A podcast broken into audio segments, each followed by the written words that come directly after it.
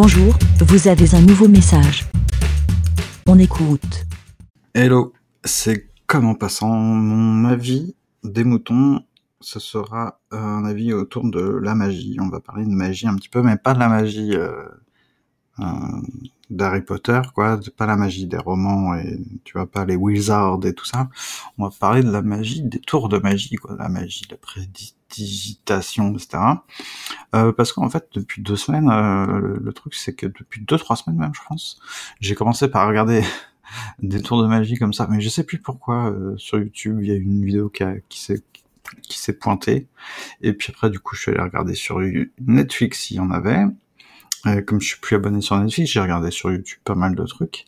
Et en fait, moi, mon, avis des moutons, mon avis de mouton, c'est que euh, ce qui est vraiment le plus intéressant, enfin en tout cas ce qui moi m'intéresse le plus dans les tours de magie, c'est d'être pleinement conscient que ce sont des des tricks, qu'il y a une mécanique à, à apprendre derrière, enfin même si on l'apprend pas, si on ne veut pas toujours tout savoir sur comment on fait un tour de magie, déjà on peut pas toujours tout savoir, mais on peut quand même se renseigner pas mal, c'est ce que j'ai fait d'ailleurs.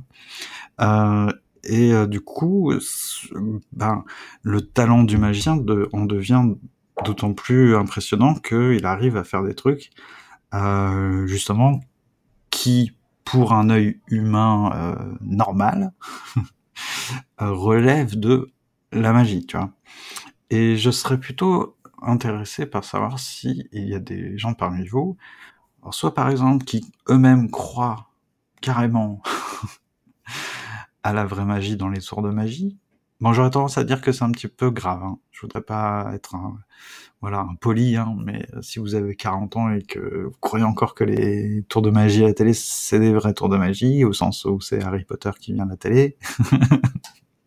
bon, bon, moi je vous dirai rien, c'est comme le Père Noël, hein, tu vois, je veux pas vous gâcher le plaisir, mais bon, évidemment, il y a évidemment tous les magiciens connus en plus ont toujours expliqué que voilà, c'était des tours qu'il fallait euh, élaborer, mais je trouve ça d'autant plus génial que ce sont des tours à élaborer, tu vois.